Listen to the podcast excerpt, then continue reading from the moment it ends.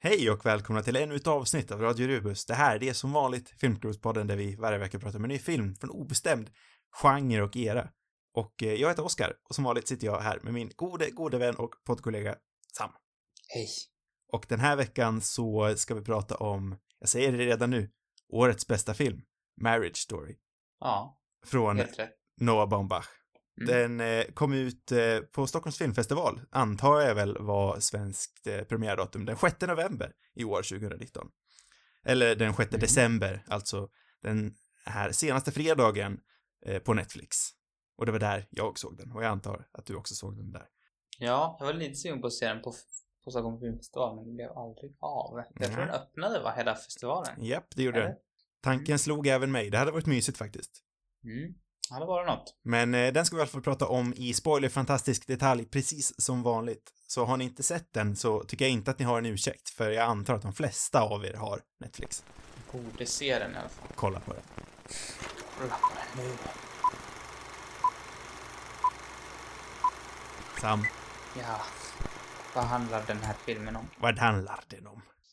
Ehm, ja, den, den handlar om ett par som ska separera. Ehm, de har en liten son. Det blir problem och rättegångar och trams. Ja, där har vi det. Där har vi det. Klart. Kort, koncist. Kort, koncist. Regi- Sa du regisserad av Noah Baumbach? Det kanske inte du har sagt? Det sa jag. Ja, det sa du. Typiskt. Skriven av Noah Baumbach? Det sa jag inte. det?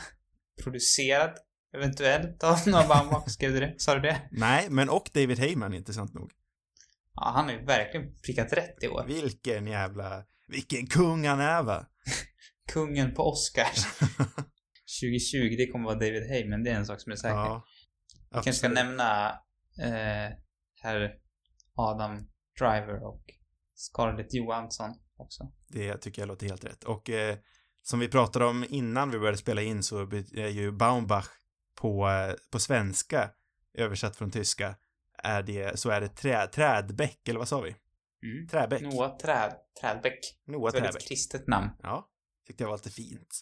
Känns som något i Bibeln. Ja, kom Noah, han steg ner och han skulle bada sina fötter i en trädbäck. den, den, den välkända träbäcken. Ja. Den här Det filmen, var lite bra biroller också, de får vi inte glömma tycker jag. Nej. Så nu får du inte hoppa. Wallace Shawn, Konstigt nog syns de inte på första sidan här på First Build Only på IMDB. nej, Men jag kan dem utan till. vi börjar med Wallace. Shawn. Wallace, vänta, vem är det? Det är ju, Ja, det är han. ja, det är den här härliga, Ja. kut, lite halvt kutriga gubben som är med i Teaterkompaniet. Han är ju med i eh, den här mysiga serien tror jag, som jag har sett. Med, eh, om den här, eh, som också känns som att det är lite Baumbach-polare eventuellt, som har varit med och gjort. Jaha. Det är ju, eh, vad heter han? Eh, Mr... Eh, nu står det verkligen still. Eh, Jag tror för de flesta andra så är han i alla fall känd. Jason Schwartzman. Yes! Ah. Mozart in the Jungle. Ja, är han med i den? Ja, den har ju skrivits av eh, Schwartzman och eh, Roman Coppola också. Ja, just det, ja, det stämmer. Den har jag aldrig sett, men det har väl du gjort tror jag. Inte hela. Jag tröttnade någon gång. Jag har varit lite sugen på den. kanske ska fortsätta ta upp den igen. Ja, det tycker jag låter som en bra plan. För de allra flesta tror jag i alla fall att Wallace Shawn är mest känd ifrån The Princess Bride. Mm. Så kan det säkert vara. Och kanske. Men Även eh, jag My sett. Dinner with Andre för er som är lite mer Arthouse-inspirerade. Men nu kan du få prata om Laura Dern. Ja. Ja, jag skulle bara säga, ja, hon är ju med. Det var det jag skulle säga. Eller ja, det finns mycket att säga. Laura Dern. Det, förra veckans är ju en av dissobjekt. Hollywoods bästa. Va? Nej, inte, jag gick vidare, förlåt. Diss? Jaha. Nej, men vi dissade väl inte Ray Liotta förra veckan? Ja, du, dissade, Eller- du dissade Ray Liotta ganska rejält. Ja, jo, okej, kanske. Fast han är ju perfekt i den filmen. Ja, Och faktiskt ganska perfekt i den, eller ja, han är till och med helt perfekt i den här filmen också. det tycker jag också. Eh, jag har varit... Det är en scen när jag liksom skrattade av ond glädje när han... När, när, jag vet inte varför egentligen, det är ganska deppigt, men, men när Adam Driver har liksom bestämt sig för nej, det här går inte längre. Jag kan inte ha den här, och nu kan jag nämna en annan biroll, Alan Alda, Mm. eller Alda, som dyker upp här. Också otroligt mysig. Otroligt mysigt. Eh, men, men jag kan inte ha den här mysiga gubben som bara på, håller på att sjabbla bort alltihopa. Så jag måste ha Ray Liotta. Och så när han kommer gåendes där i korridoren och, och Laura Dern liksom blir chockad och Johansson och då, det var ganska kul. Hon blir alldeles livrädd för det här illröda ansiktet. Den där fula gubbjäveln. Han har den här, han tar ju ifrån grunden varenda sak han säger. Han Ja, nu blir, det, klämmer nu blir det riktigt, nu blir det smutsigt. och då fick jag ett stort leende på mina läppar. Jag vet inte varför. Han anstränger sig till max, Ray Liotta. Jag skulle nästan säga att han Ja. är den skådespelaren i den här filmen som eh, anstränger sig mest. Det känns som att du hånar honom igen. Nej, nej, nej, nej. Jag tycker inte att han ansträngde sig mest. Jag tyckte han var bra bara. Ja, jag tycker också att han är bra. Det var du, jag höll nog med dig lite mer än vad jag egentligen kanske gör förra veckan. Ja. Eh, ja jag vet inte så mycket heller om Ray. Jag tror jag har knappt sett något annat med honom. men jag, Jag, tror att tycker du... vi lämnar Okej, ja. förra veckan. jag tänkte gräva in mig lite djupare, men vi lämnar. det vi då kan säga är väl att Baumbach är en mästare på att hitta det bästa och av även, kanske inte just för Ray 8 i den här filmen, även om han var bra, men han är en mästare på att hitta det liksom det vassaste och, och de här fina dramatiska sidorna hos de kanske lite mer oväntade skådespelarna. Mm, absolut. Till exempel eh, det bästa exemplet måste väl ändå vara Meyerowitz Stories med Adam Sandler. Och Ben Stiller i och för sig, han är ju med i en, en annan Baumbach-film också som jag inte har sett. Greenberg, va? Precis. Kanske med någon till? Nej. Ja, nej, jag vet inte. Nej, jag vet inte Han heller. har, han har en förmåga i alla fall att hitta riktigt bra eh, skådespel. Även ur de mer oväntade. Ja, sen är väl, jag skulle inte säga att det är 100% otippat att eh, Sandler kan spela seriöst, men han fick ju absolut Nej, ur nej, någonting som få, eller han lyckades ta över eh, Sandler till den seriösa sidan, vilket jag antar är ganska svårt för de flesta. Ja, men han är en sån jag. Så. Även, han vill... Han liksom vet... Han tjänar bra med pengar, han gör roliga filmer. Ja, Jag hörde någon gång han sa att han, att han liksom kan ta med familjen på semester. så bara väljer han ett ställe. det här klassiska Nu vill citatet. jag dra dit. Han spelar in Det- film där han vill ha semester, så tar han med alla sina bästisar och familj. Det är Det supermysigt. är skithärligt. Varför inte för?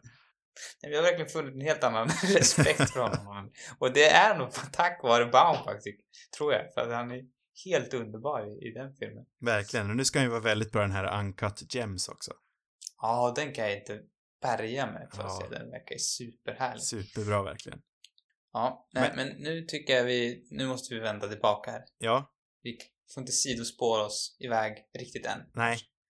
Eh, Inte visst, allt för djupt i alla fall. får, jag, får jag börja med ett ämne?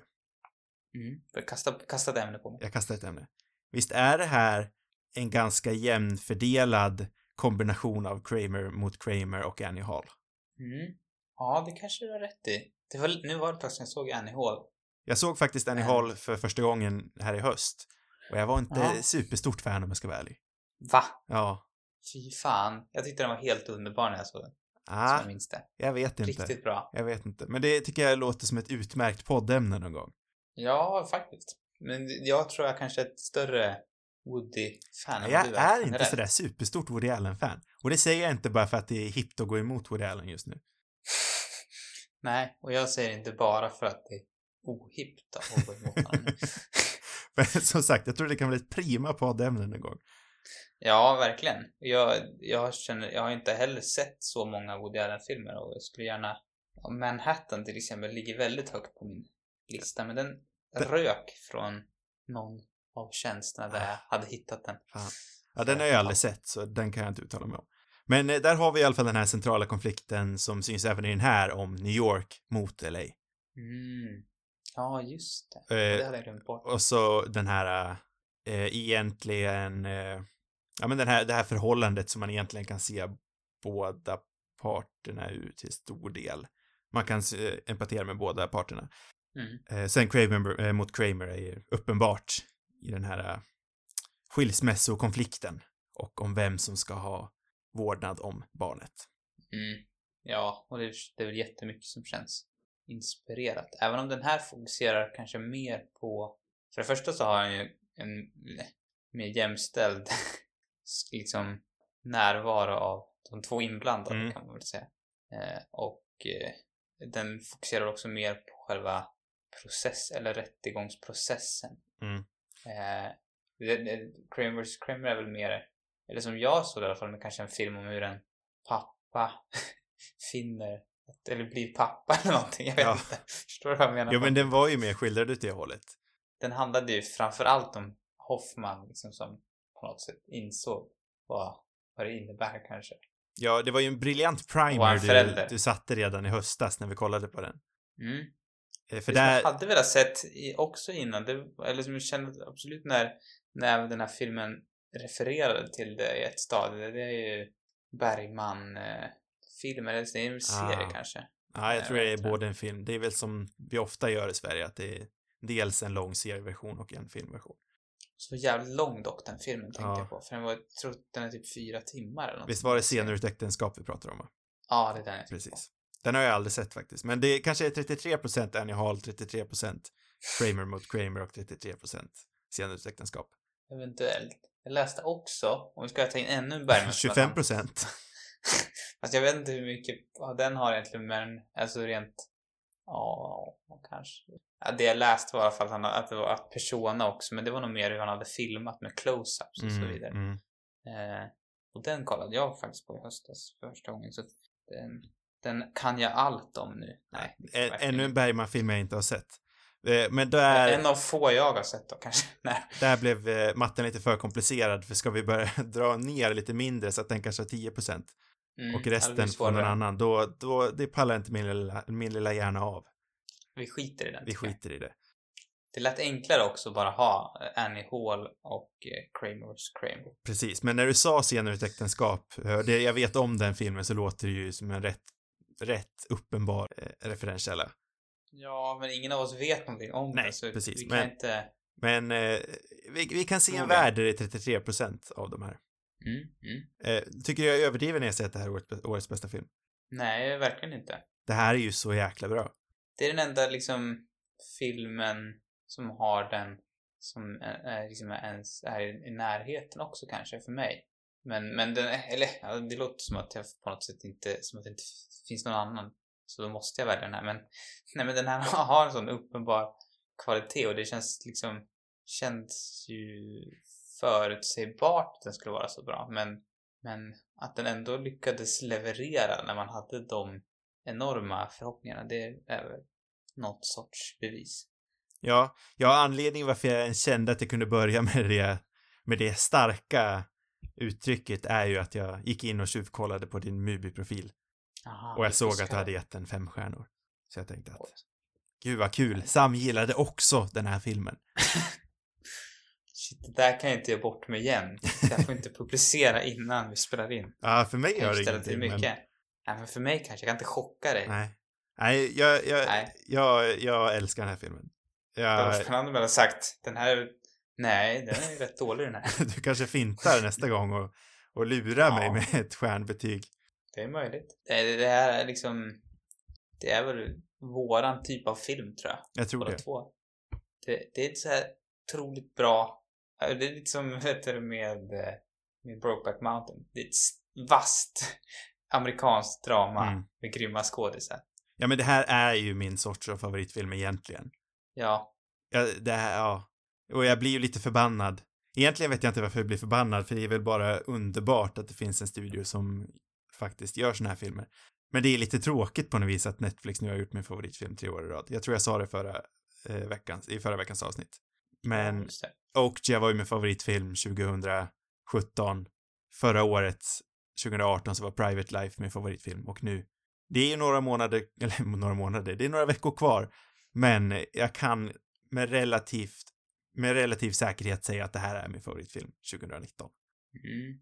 Ja, det, jag, jag, tänker att det finns några, alltså Parasit känns det som en ganska bra Ja. utmanare. Visserligen, ja. Framförallt för dig också. Hinner den komma ut innan årsskiftet? Den 20 kommer den på bio. Längtar. Mm. Det är vad jag gör. Jag med. Men ska vi ta och ge oss in på filmen i eh, lite mer detalj?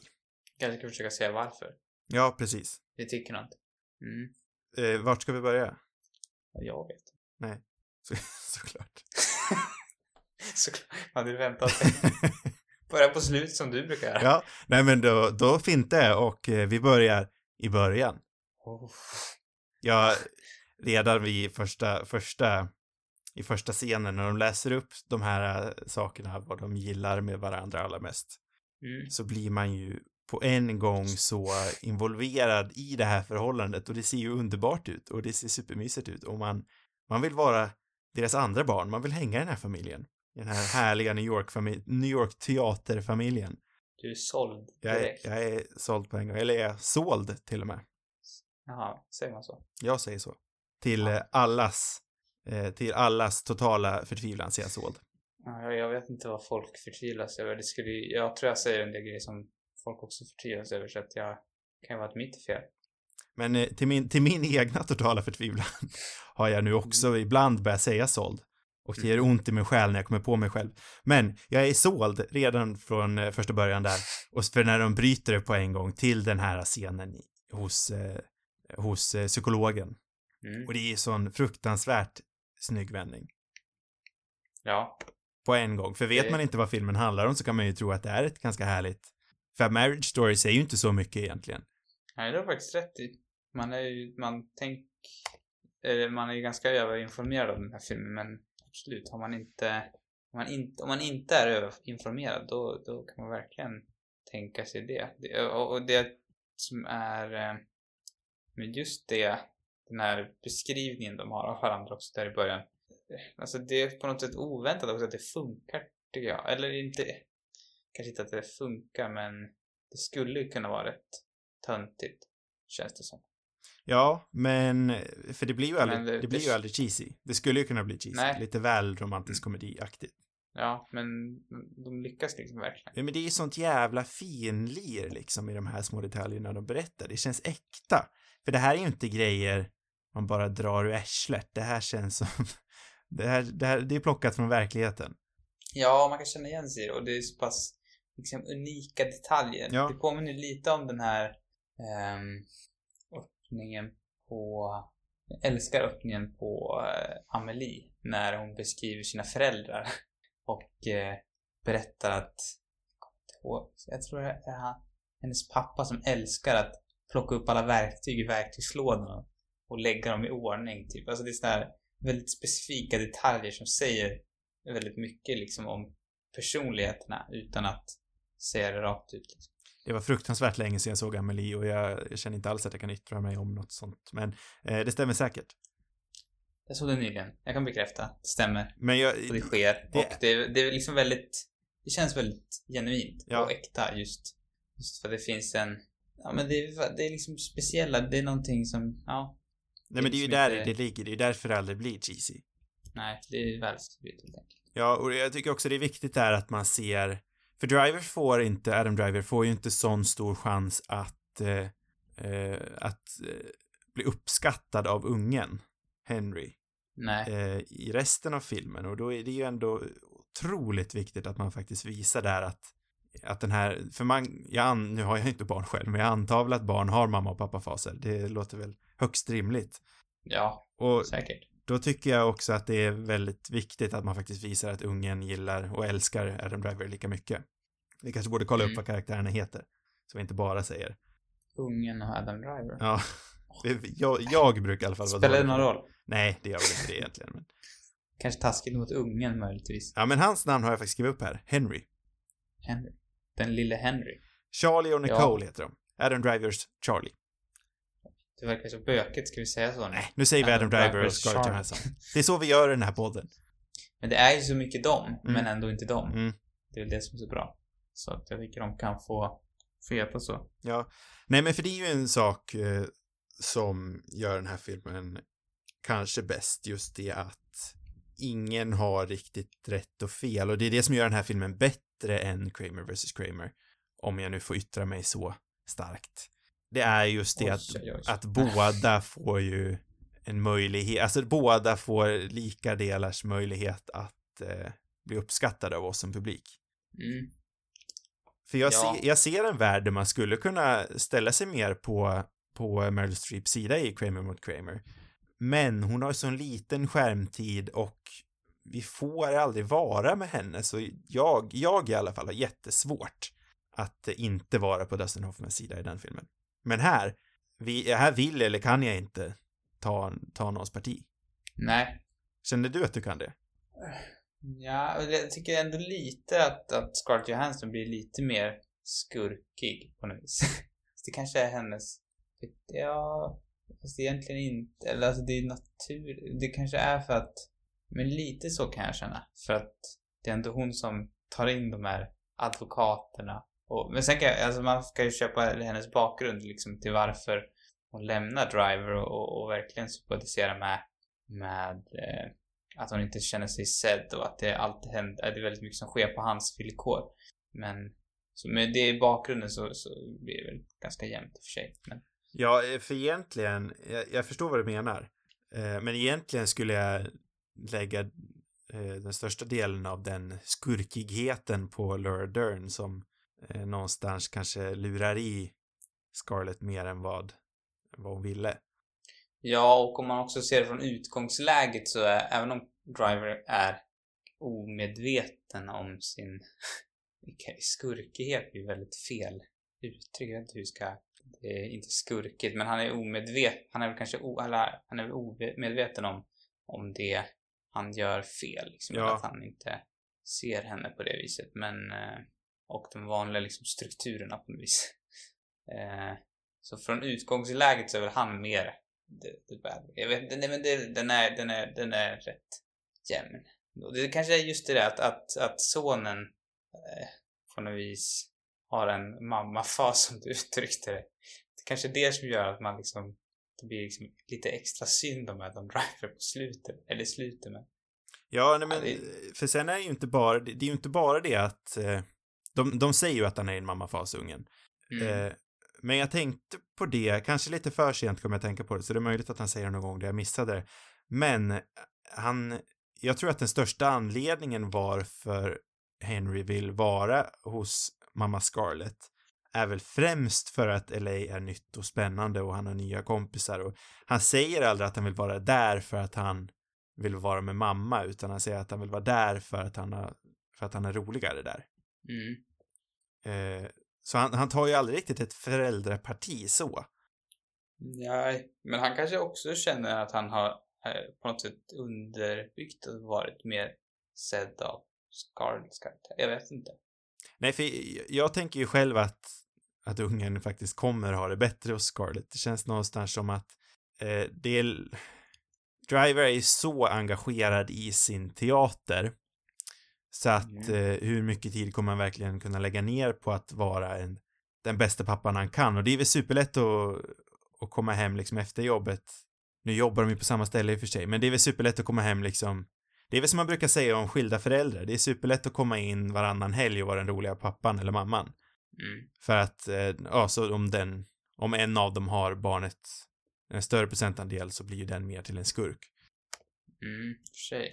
Kanske inte jätte... Då tror jag det är Scarletts karaktär som använder mer av, av tricksen känns det som. Ja. Eller godisjackor.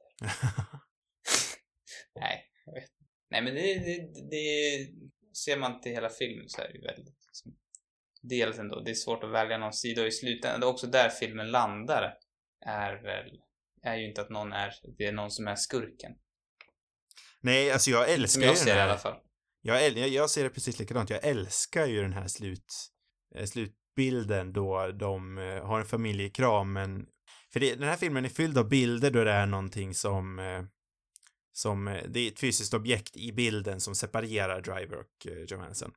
Den mm. uppenbaraste är väl den i tunnelbanan då den här stången separerar dem.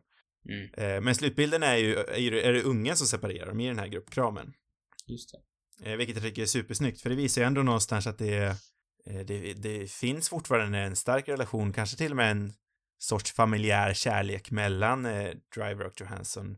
Eh, tack vare att ungen alltid är emellan dem. Mm. För hade han inte ja, varit där, då hade de ju säkert gått eh, skilda vägar på ett mycket enklare sätt. Mm. Det är ju tack ja. vare ungen allt det här händer egentligen. Ja, så är det. Tycker jag i alla fall. Då hade inte någon lärt sig något. Hade inte driver latch någonting heller kanske. Nej, men om man ska återgå till, till Kramer så är jag har svårt, jag tycker det är också en annan sorts film på något vis, men, men den här filmen har absolut styrkan att man får se båda parterna på ett sätt som inte den visar. Ja. Eh, men, men, men den, jag vet, jag har svårt att så här, välja, Jag tycker att den slutänden så, så handlar den filmen om något annat. Mm. Nästan. Ja, det är ju inte en direkt Nej. liknelse, men de är ju ändå så pass lika så att det, det är värt att jämföra dem.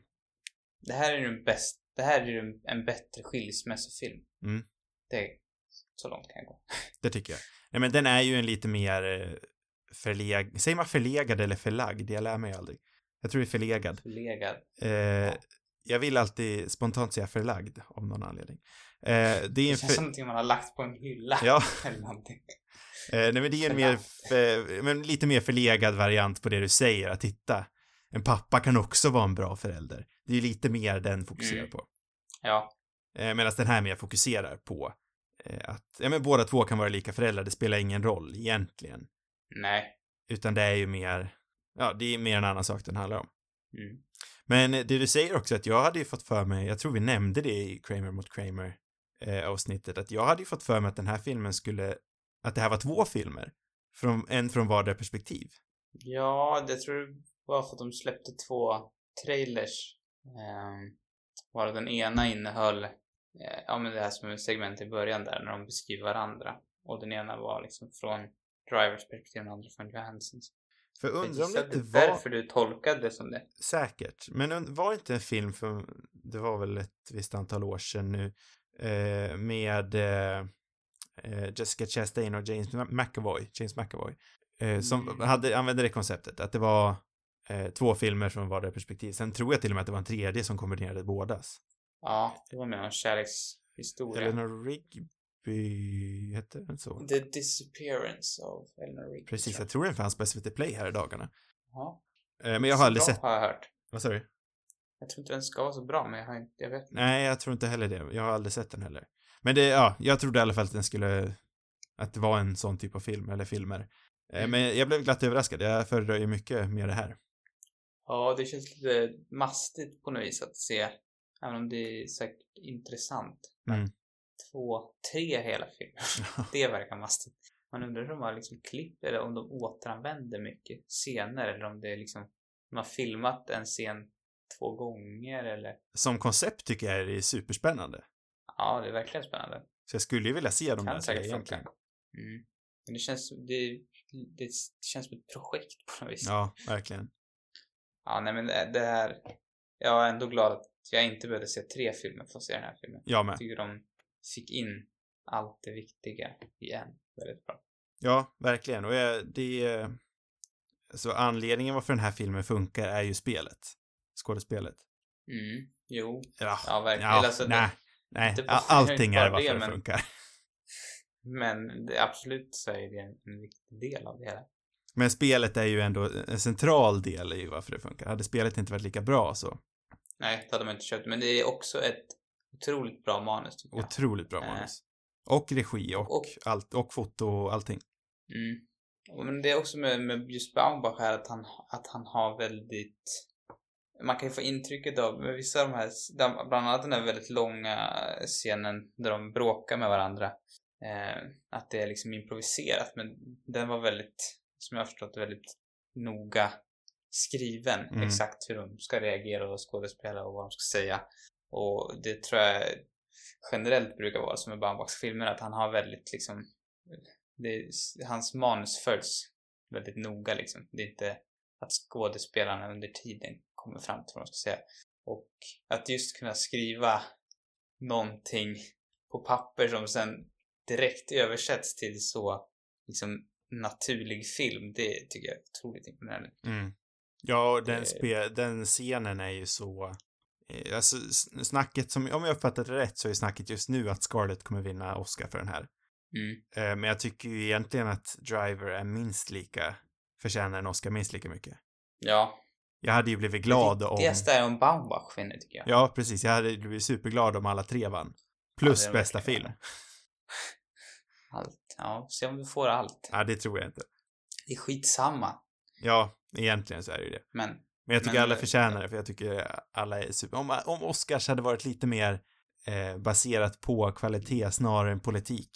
För mm. det, det kan ju vara politiken också, nu går vi in i, i Oscarsnack här.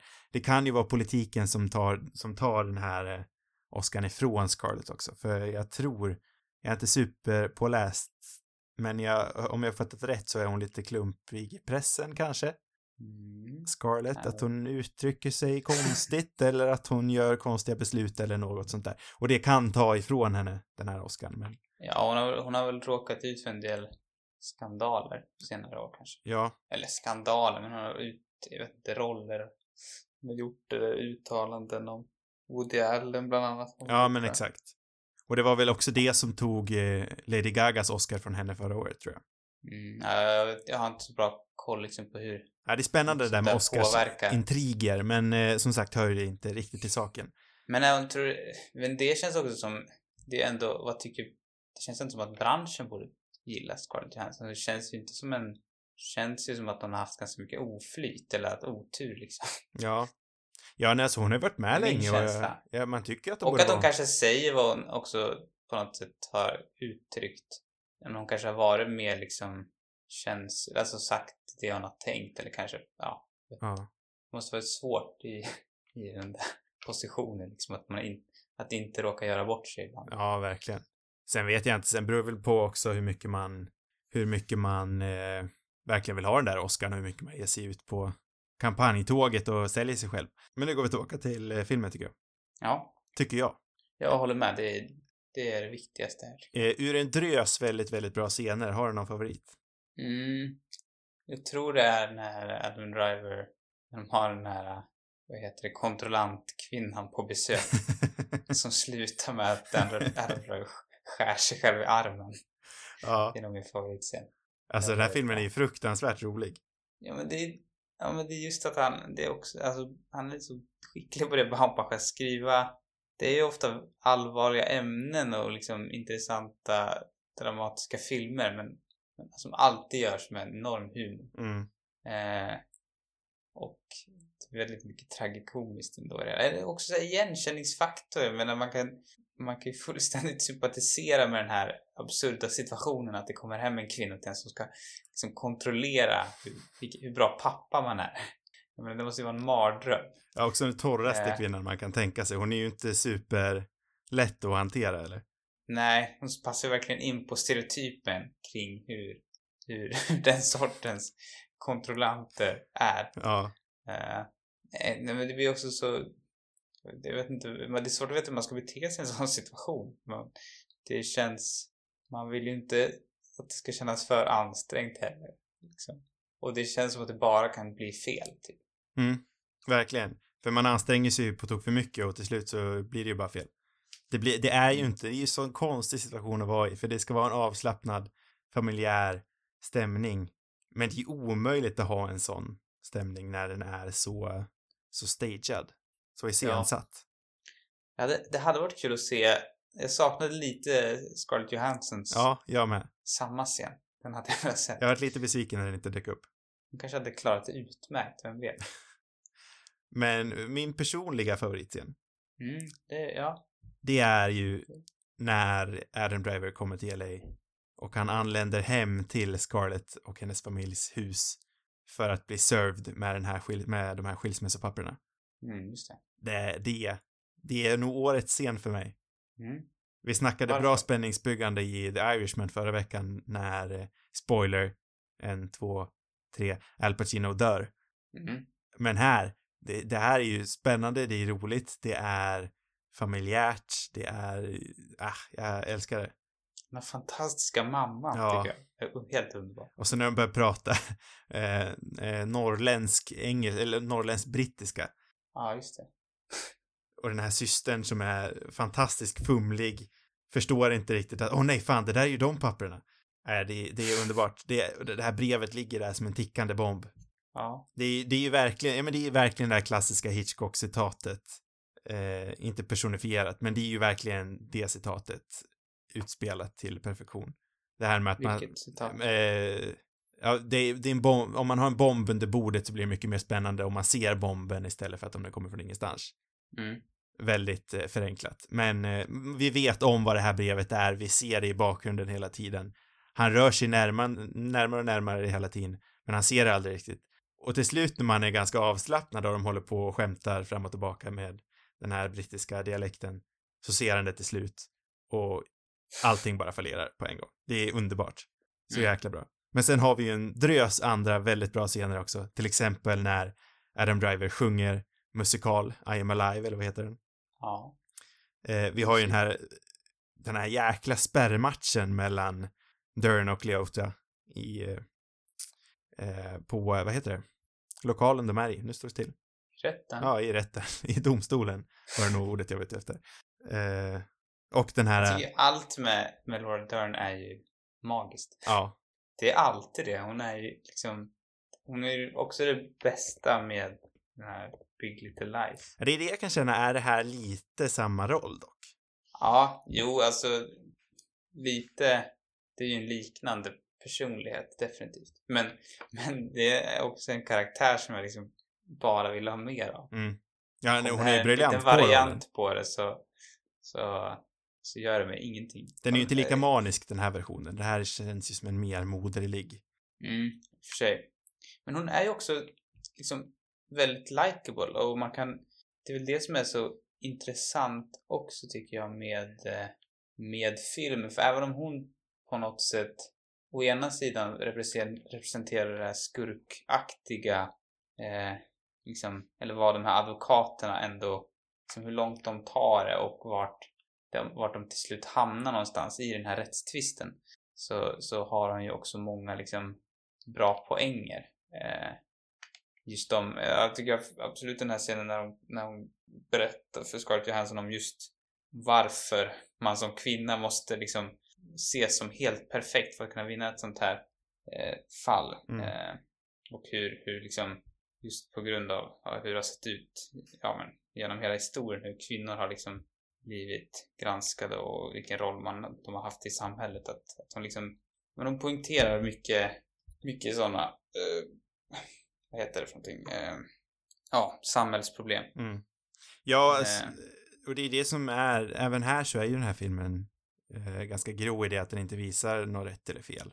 Nej, och att, nej men precis så att man, man man sympatiserar även med, med henne liksom Mm. och, och tycker att hon har många goda, alltså det är lätt att, man förstår också verkligen varför, varför båda parterna hamnar i, i de här situationerna och man kan sympatisera med att, att de, såklart eftersom det handlar om deras egen son, att man, att man går långt men också att de liksom ja, ger sig in i den här smutskastningen, eller inte kanske då är det inte de som smutskastar varandra men, men eh, att de liksom tar hjälp av advokater som smutskastar varandra. Mm.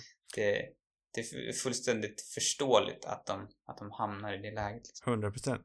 Nej, och jag sa ju också tidigare att eh, om någon ska tolkas mer som en skurk så är det Laura Dern, men det betyder inte att hon är det, men om någon så blir det väl kanske det eftersom det ändå är hon någonstans som, som börjare på något vis. Mm. Eh, det är hon som sätter den här rätt, rättegångstvisten i start. Men, ja, hon, hon, blir hon blir ju aldrig en skurk. Jag väntade någonstans på den här vändningen att hon ändå skulle vara, ha mer själviska motiv, men i slutändan så verkar hon ju ändå vara en genuint brydd människa som verkligen vill Scarlett Johanssons bästa. De är verkar... inte hon som tipsar om Laura Dern som är filmens riktiga Ja, det kanske är där vi har skurken egentligen. Ja, det, Ja, du har löst det. Kanske. Men det är ju en svår situation också. Jag menar, man kan ju... Man förstår ju verkligen varför hon vill flytta till LA. Och Ja. man förstår ju varför Driver inte vill flytta till LA. Och Ja, alltså, det, jag, de hamnar i någon sorts liksom ultimatum som ja, blir... Alltså det är omöjligt att lösa med båda parter nöjda. Ja, alltså jag, jag eller vi eller vad man ska säga, vi säger ju skurk i brist på bättre ord egentligen, för det finns ju ingen skurk. Nej. Men jag, eh, jag just Kanske. nu kommer i alla fall inte på några bättre ord. Henry. Henry. Jävla Henry. Fan. Jag känner igen den där ungen. Och det är från en annan film jag nämnde förra veckan, Juliet Naked. Mm, jag känner också igen den ungen, men det är tydligen från The Americans upptäckte jag. Ehm, vet inte, kommer inte riktigt ihåg karaktären. Men, Nej, jag kommer ihåg han tydligt han från Juliet Naked. Jag tycker han är, den här, jag tycker den här ungen är liksom farligt nära på att bli sån här dryg, gullig filmunge, men jag tycker aldrig han, han, han går den där balansgången otroligt väl. Bara han är gullig. Ja, jag tycker också bara att han är gullig, men han, i, i en sämre skådespelares händer så hade han kunnat bli jobbig. Men jag tycker aldrig att han blir det. Jag tycker han är perfekt här och jag tycker att han är perfekt i Juliet Naked och han är säkert perfekt i The Americans också. Säkert. Han kanske var med i säsong tre eller någonting. Fast jag, ja, han, han var nog med i någon, kanske var med i den sista säsongen till och med. Ja, säsong Många- tre, alltså hur liten Så var han många i säsong gulliga ungar med i Americans så det är svårt att skilja dem åt allihop. Är det ett barnprogram? Nej. Det är mest han. Han heter faktiskt Henry. Han, eh, eh, deras son Ja. i The Americans. Ja, men där ser man. Han är ganska gullig faktiskt. Han är rätt rolig. Men det är inte Han samma växer och skådis? blir stor också. Nej, Nej. nej, det är en annan Ja, skådis. okej. Men han, han börjar kanske i den här åldern och slutar som en gänglig tonåring.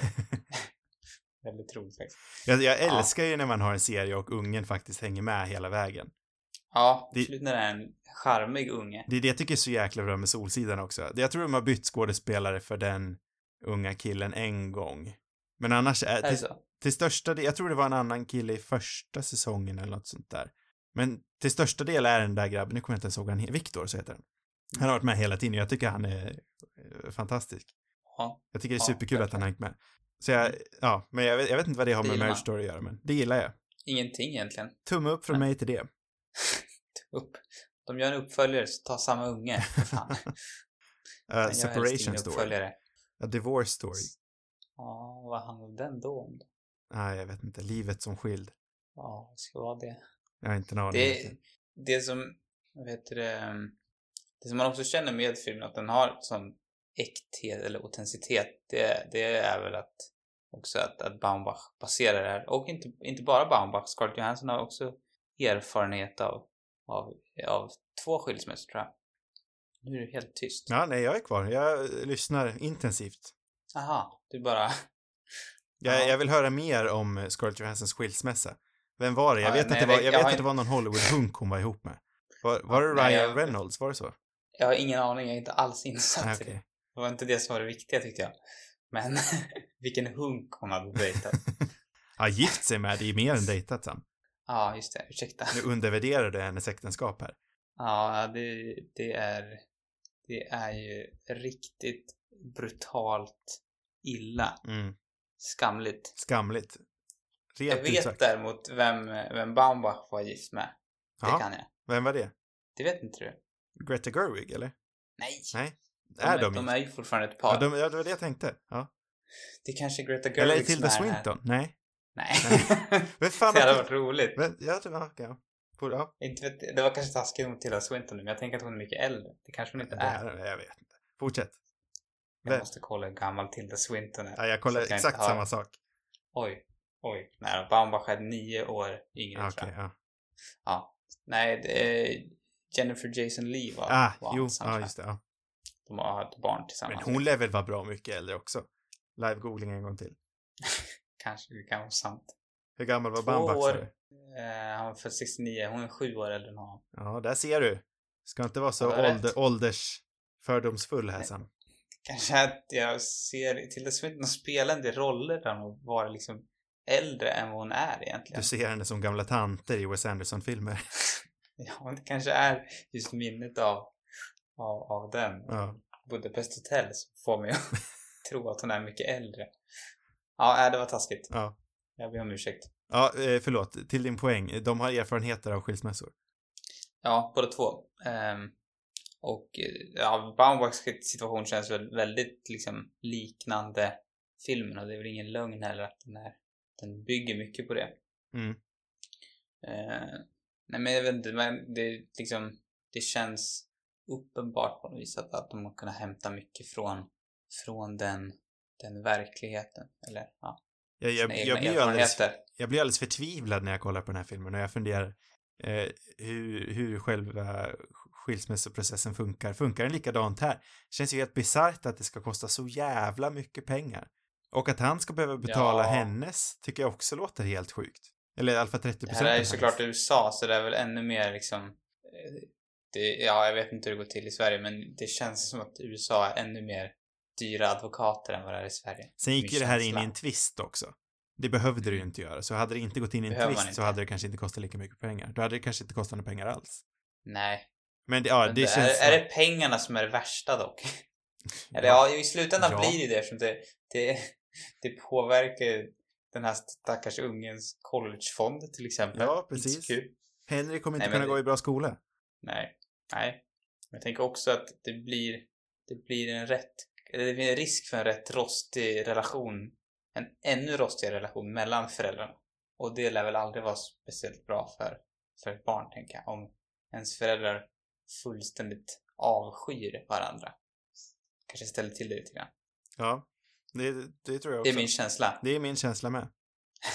Men eh, det är ju ändå där i, alltså det är ju det som gör filmen bra, att det ändå ligger sån, att det, alltså, att det har såna höga stekar det här. Hade det inte funnits några Mm. finansiella stekar så hade det ju, det är ju ändå där i en stor del av, av eh, dramat ligger ändå, i alla fall för Drivers del. Nej, men ja, fast nej, alltså jag ser det nog inte mycket som finansiella, liksom. Det handlar väl mer om att, alltså det, han kan ju betala mycket som helst, det behöver inte lösa någonting. egentligen. Jo, alltså det handlar ju om att han vill ha ungen såklart, det fattar jag ju. Men just det här att han inte kommer ha råd att fortsätta. Ja, det är ju förstås, det är klart. Så Det det, blir ju ändå en otroligt central del. Det lär ju inte vara så, jag tänker Scarlett Johansson lär inte ha någon, någon mer fantastisk ekonomi hon heller. Ja, fast hon får ju ändå en tv-serie och jag tänker en tv-serie tror jag, nu snackar jag ur mitt arsle här, men en tv-serie tänker jag är mer betalt än vad en, än vad en Broadway-produktion gör. Ja, jo. Men Det så kanske det är. Det har jag ingen aning om. Men jag, jag tror att, att, att när man kommer på de där summorna så räcker det nog inte riktigt till. Ja, nej, jag det vet inte. uttrycker de väl också i filmen. Så att, Ja, ja, det känns i alla fall helt bisarrt för mig att det ska kosta så jävla mycket pengar för ett barns välmående. Men jag förstår ju också varför båda, varför båda vill ha ungen. Det är ju inte det. nej.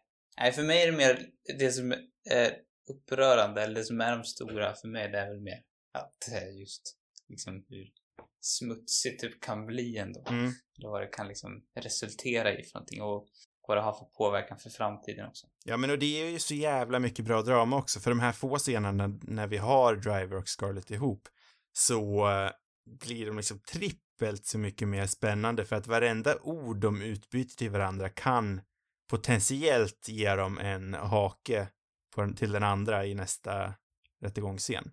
Mm. Det gäller ju verkligen att de tänker, för de tar ju varenda lilla grej de har. Varenda gång lilla möjlighet de får tar de ju och, eh, och verkligen utnyttjar till fullt. Ja, och det är ju inga liksom, det är inga onda människor egentligen. Nej. De har gjort några få misstag kanske. De har några få minimala brister som, som respektive advokat kan, kan dra nytta av. Liksom. Ja. Nej, verkligen. Ja, nej, men äh, det är ju, det är ju i grunden så sjukt mänsklig och, och eh, vardaglig. Alltså den visar ju det vardagliga dramat i sin absolut bästa form. Mm. Det är ju det här som gör genren i, eller vad man ska säga, genren drama så, så spännande. Det är ju det här, det är ju det här som är det perfekta dramat i mina ögon. Ja, men det är ju småskaligt. Det är liksom några få parter som har ett, ett realistiskt problem. Ja. Det- Sen har jag ju en, en personlig svaghet också för den här lite, nu utspelar sig den här filmen rätt mycket i LA, men den här lite eh, New Yorkiga eh, stämningen som vi ser i den här filmen. Det känns, det känns som en väldigt New York-film det här. Ja, ja men Baumbach är ju, han är ju verkligen en New York-regissör liksom. Ja, Han har ju samma, han har den där liksom intellektuella New York-känslan. ja, men eller hur? Lite såhär Brooklyn, Brooklyn-aktig. Ja, båda hans föräldrar är filmkritiker också. Jaha. Han är liksom, ja. Eh, och de har ju också, alltså han är ju liksom på något sätt olika, jag tror hans föräldrar också skilde sig så att han har liksom den sidan också. Mm. från, eller det perspektivet. Och jag tror, vad heter det, Squid and the Whale är väl säkert, ja, han har fått mycket inspiration till Jag är ju, från det istället. jag är ju dålig på Baumbach annars. Jag har ju bara sett My Witch Story och den här. Mm. The My Witch s- Stories New and Selected. Har du sett Frances Ha ens? Jo, det har jag gjort. Den älskar jag faktiskt. Förlåt, Ja. det var bra att du nämnde Ja, det. Frances är- Ha är ju sjukt bra. Ja, den är, den är också underbar. My Witch Stories var bra. Punkt. Det är ingen, Ja. ingen full hit. Eller underbar. Nej, det är ingen riktig så här, ja men den är un Nej. underbar ändå för den är härlig liksom. Men det är ingen full träff för mig. Nej, det, kan, det är inte Frances A eller Marriage Story, håller jag med om. Nej.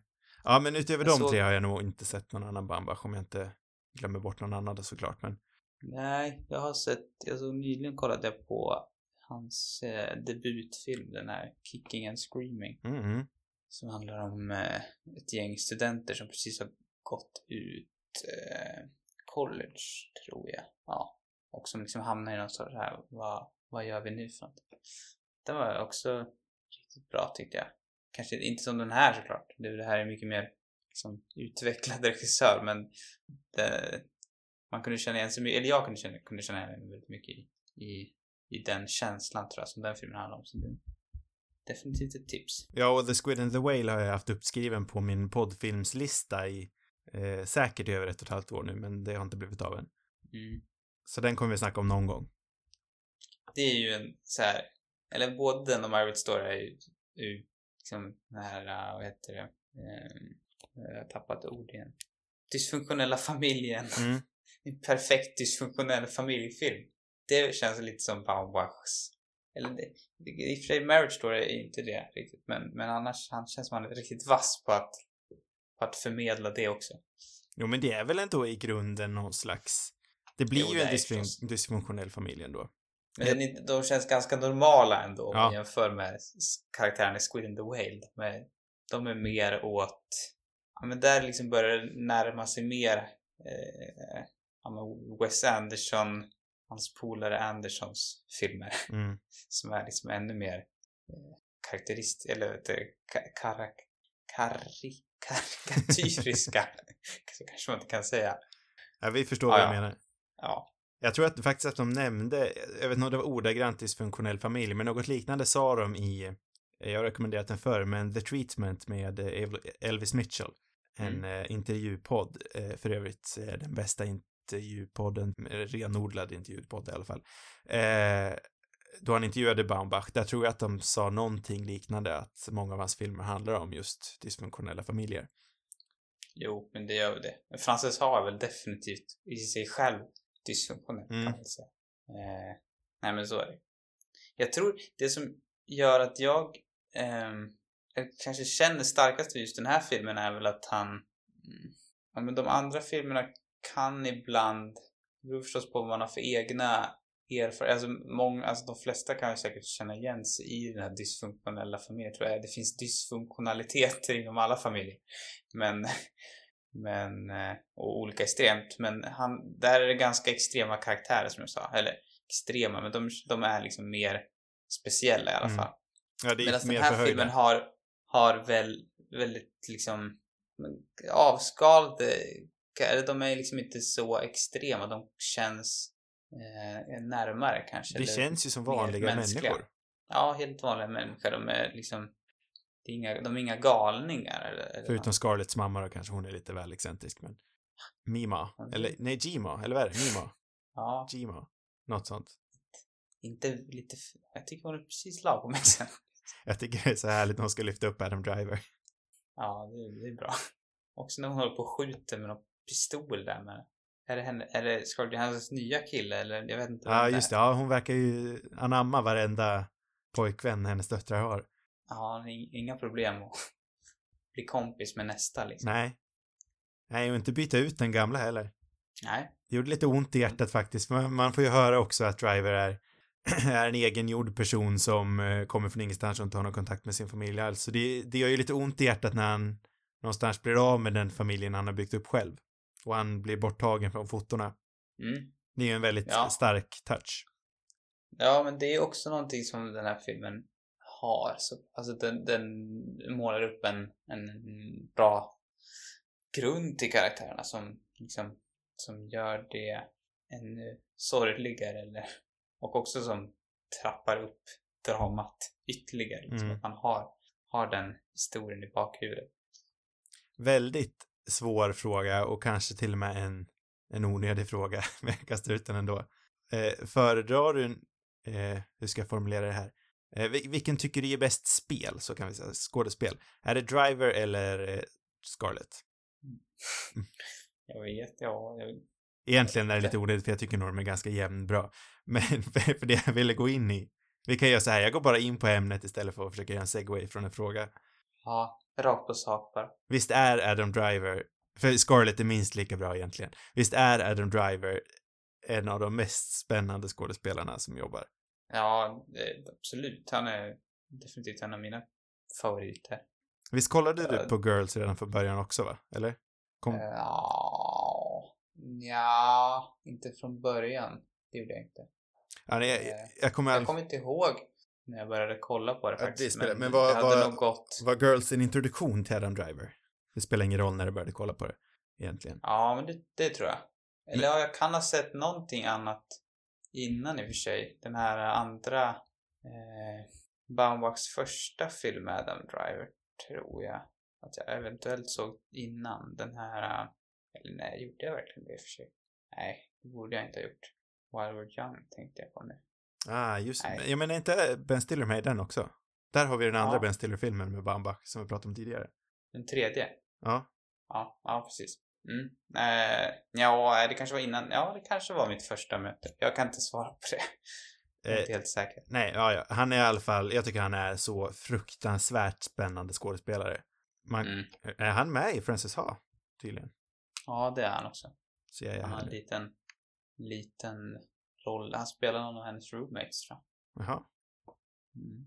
Ja, ja, eh, jag kommer liksom ihåg när han dök upp i Girls. Det var som någonting man aldrig riktigt sett innan. Men han var helt, helt egen.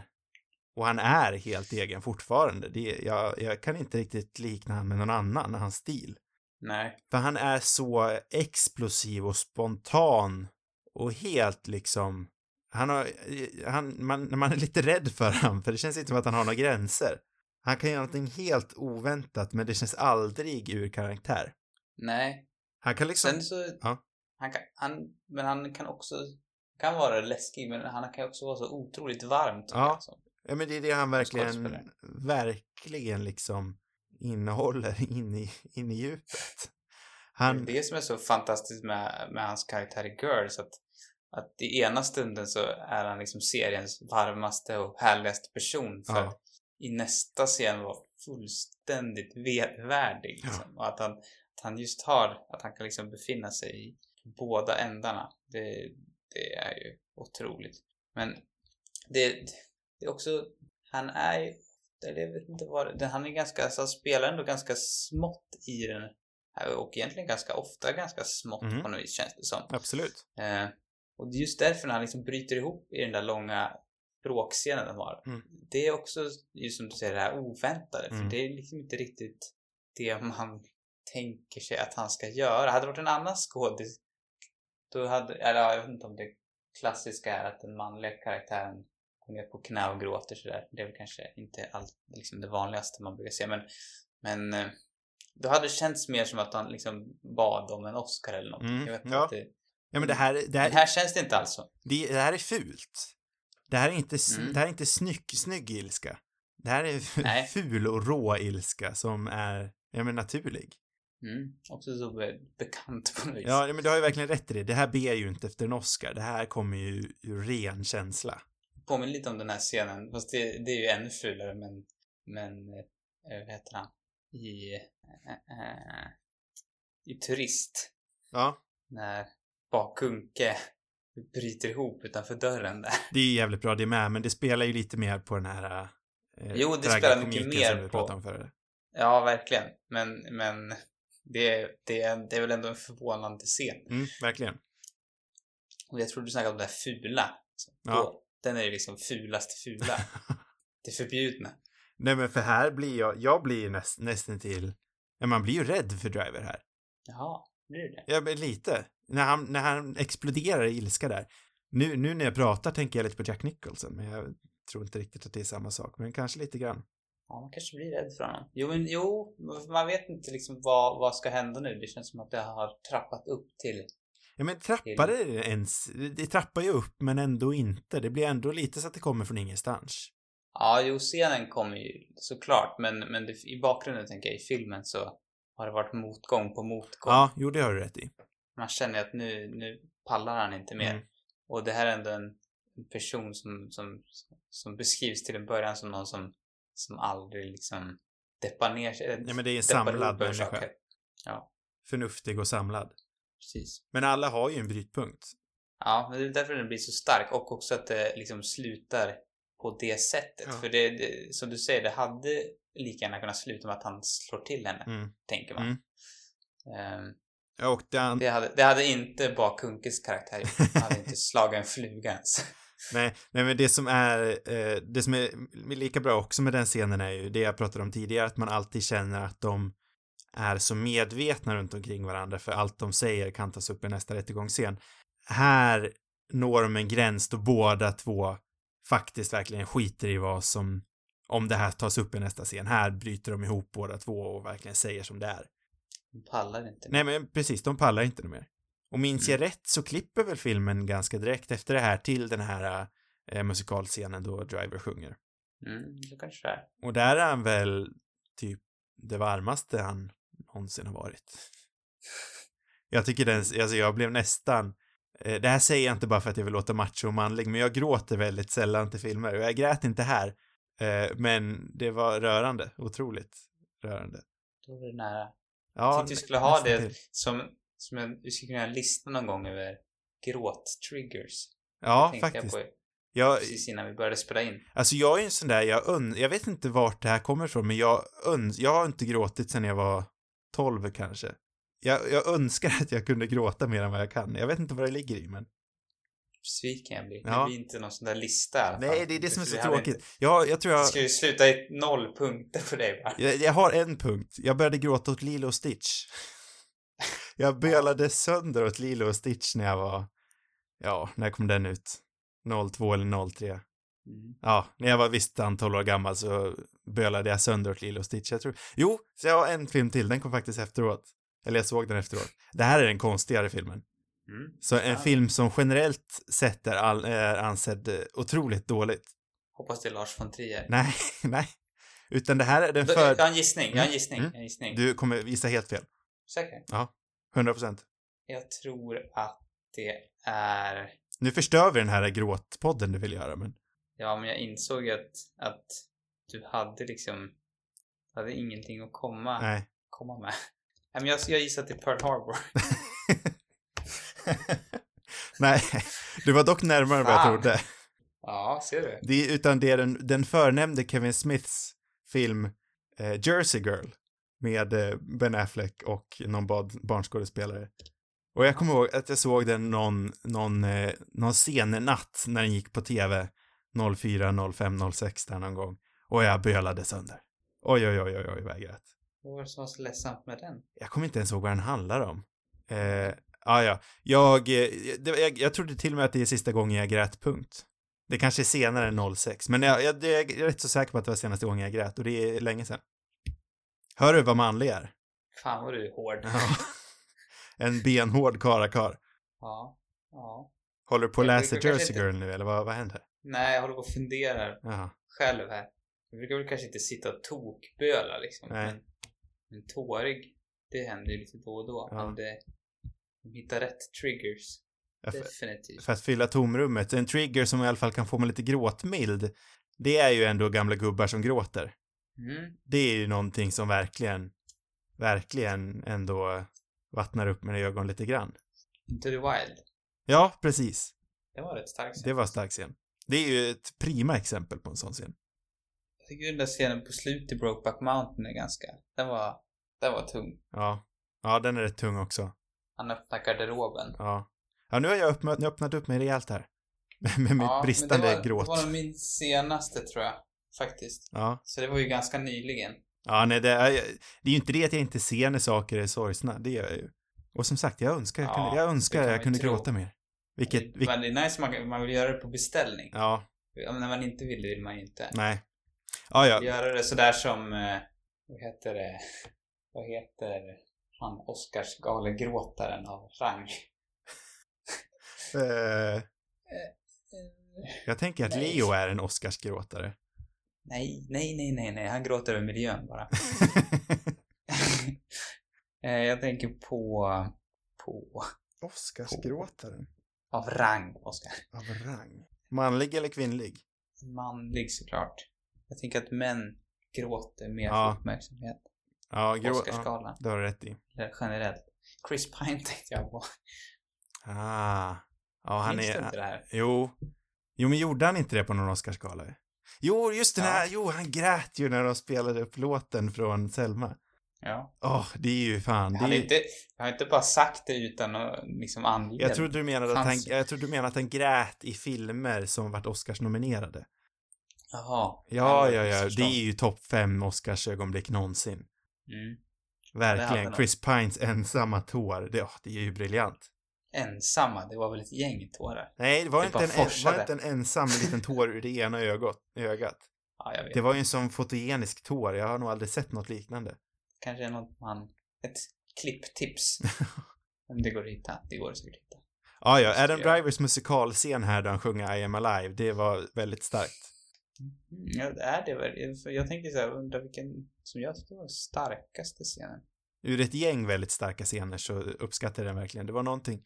Sen har jag inte riktigt eh, samlat mig själv i vad, eh, vad den scenen verkligen symboliserar och vad den betyder i det stora hela. Nej. Men det var någonting som verkligen, verkligen eh, slog rätt där för mig. Det, det var lite på något sätt han var... Han fick för en kort stund återvända till vardagen kändes lite grann som. Så här. Mm, Till sitt kompisgäng där, mm. tänkte jag. Ja, och där är han, Flykt alive. från det här helvetet han hade hamnat i. Ja, precis. Och där lever han. Mm. Det, den, en annan bra gråtscen tycker jag var den här eh, när Scarlett Johansson första, när hon, det måste ju vara när hon träffar Laura Dern första gången när hon berättar om situationen liksom. Det tycker jag var väldigt bra. Ja, också en väldigt bra scen. Också den, väldigt... det är en uppenbar så här, kanske, den kanske är uppenbar men den, den var riktigt bra. Ja, den är riktigt bra, men jävligt snyggt filmad också. Jag älskar hur hon... Ja, men det är jävligt bra foto i den här filmen och det, det är kanske också lite väl uppenbart ibland fotot. Men när hon sitter där på soffan, hon är verkligen själv. Mm. Och fotot är så... Det är så en stor bild och hon känns så liten själv där på soffan. Och sen kommer Lord, Lord Dern in och sätter sig bredvid henne. Och där någonstans förstår man ju, men när, men man förstår varför hon överlämnar sig så fullt till henne. Ja. Jag tycker också det är häftigt med den scenen att, och det är några andra, nog genom hela filmen tror jag, att hon liksom vandrar ut och in i det här rummet. Det är en lång tagning typ och liksom, även i den här långa bråkscenen de har så, så går de ut och in i rum liksom. Mm. Det tror jag är en, någon sorts, eh, inte hommage, men det är liksom en, en koppling till teatern tror jag. Mm. Eh, De pratade faktiskt om det i den här podden, förnämnde podden, The Treatment med Mm. Elvis Mitchell, Mm. men jag kommer inte ihåg vad de sa nu, men Nej, men jag tror i alla fall det är även när de är hemma i den här scenen vi pratade om med, med brev. Det är också en sån scen när karaktärer kommer ut och in, ungefär som på en teater. mm. Ja, där pratade de lite om att det kände, att det nästan till kändes som en, eh, ja men en fars blir det väl lite Mm. grovt översatt till svenska. Eh, ja men verkligen det här kommer in, eh, är lite skojfrisk, går ut igen, ja. Nu har vi pratat väldigt länge om Noah Bambach senaste. Ja, men det, det, på något sätt tycker jag att det är lite svårt nästan att, om det första man säger är att det är årets bästa film så är det som att man har liksom byggt världens största tröskel för att komma in i ett vettigt samtal efter Ja, det. jo lite. Men jag, jag tycker ändå vi har haft ett, eh, ett givande samtal. Ja, det är bra. Har du någon kritik? Inte alls. Nej. Kan, Skulle kunna bli ännu smutsigare. vilket, Lera. vad säger du? Lera, kanske? Ja, att de ska ha en, en ler, ett lerbråk. Ja. En riktig Den här scenen i Marriage Stories när de, när eh, Ben Stiller och Adam Sandler börjar slåss och rullar runt. Ja, just det. Ja. Den, fast i lera, Ja, hade jag velat se. Kanske det blir övertydligt. ja kanske lite. Och sen eh, tänker jag inte att eh, Los Angeles är den mest lerfyllda staden i USA, men Nej, kanske inte. en, en torr jordfight. Ja, då kanske kan vara i de här eh, ka- vattenkanalerna som är så Fy ikoniska. fan. Vad kallar man det för någonting? Ja, jag vet inte vad de heter, men Avlopp är kanske som brinner där. Jag vet inte ja, vad som brinner de vidriga ser de ut i alla fall. Jag tycker ofta de är rätt snygga. Ja, rätt snygga är de, men film. de ser De äckliga ut. känns ganska fräscha ut. Är de äckliga? Nej, inte fräscha, det är kanske att ta i, men de känns inte äckliga. Ja, jag tänker, finns det något vattendrag i dem? När de är torra ser de väl inte så äckliga ut, men är det vatten i dem så tänker jag ändå att Ja, du är nog smartare än mig. Det är nog det som är... Ja, jag tror också att jag är mer basilrädd än vad du är. med ganska okej, mycket. Det är kanske det som är grejen. Mm. Ja, nej men eh, har, har vi någonting mer att säga? Nu är det slut. Åh, med den gäspen. Åh, fy fan, Ja, nu är det men- slut. Då måste jag vattna. Jag borde ju kanske i och för sig bestämma en film nu. Nu vart det svårt för det har jag inte tänkt på för det är så långt in i framtiden. Men jag borde kanske säga en film nu. Ja, gör det. Det vore bra. Eh, det blir väldigt långt in i framtiden. Men nu öppnar jag med en filmförslagslista här.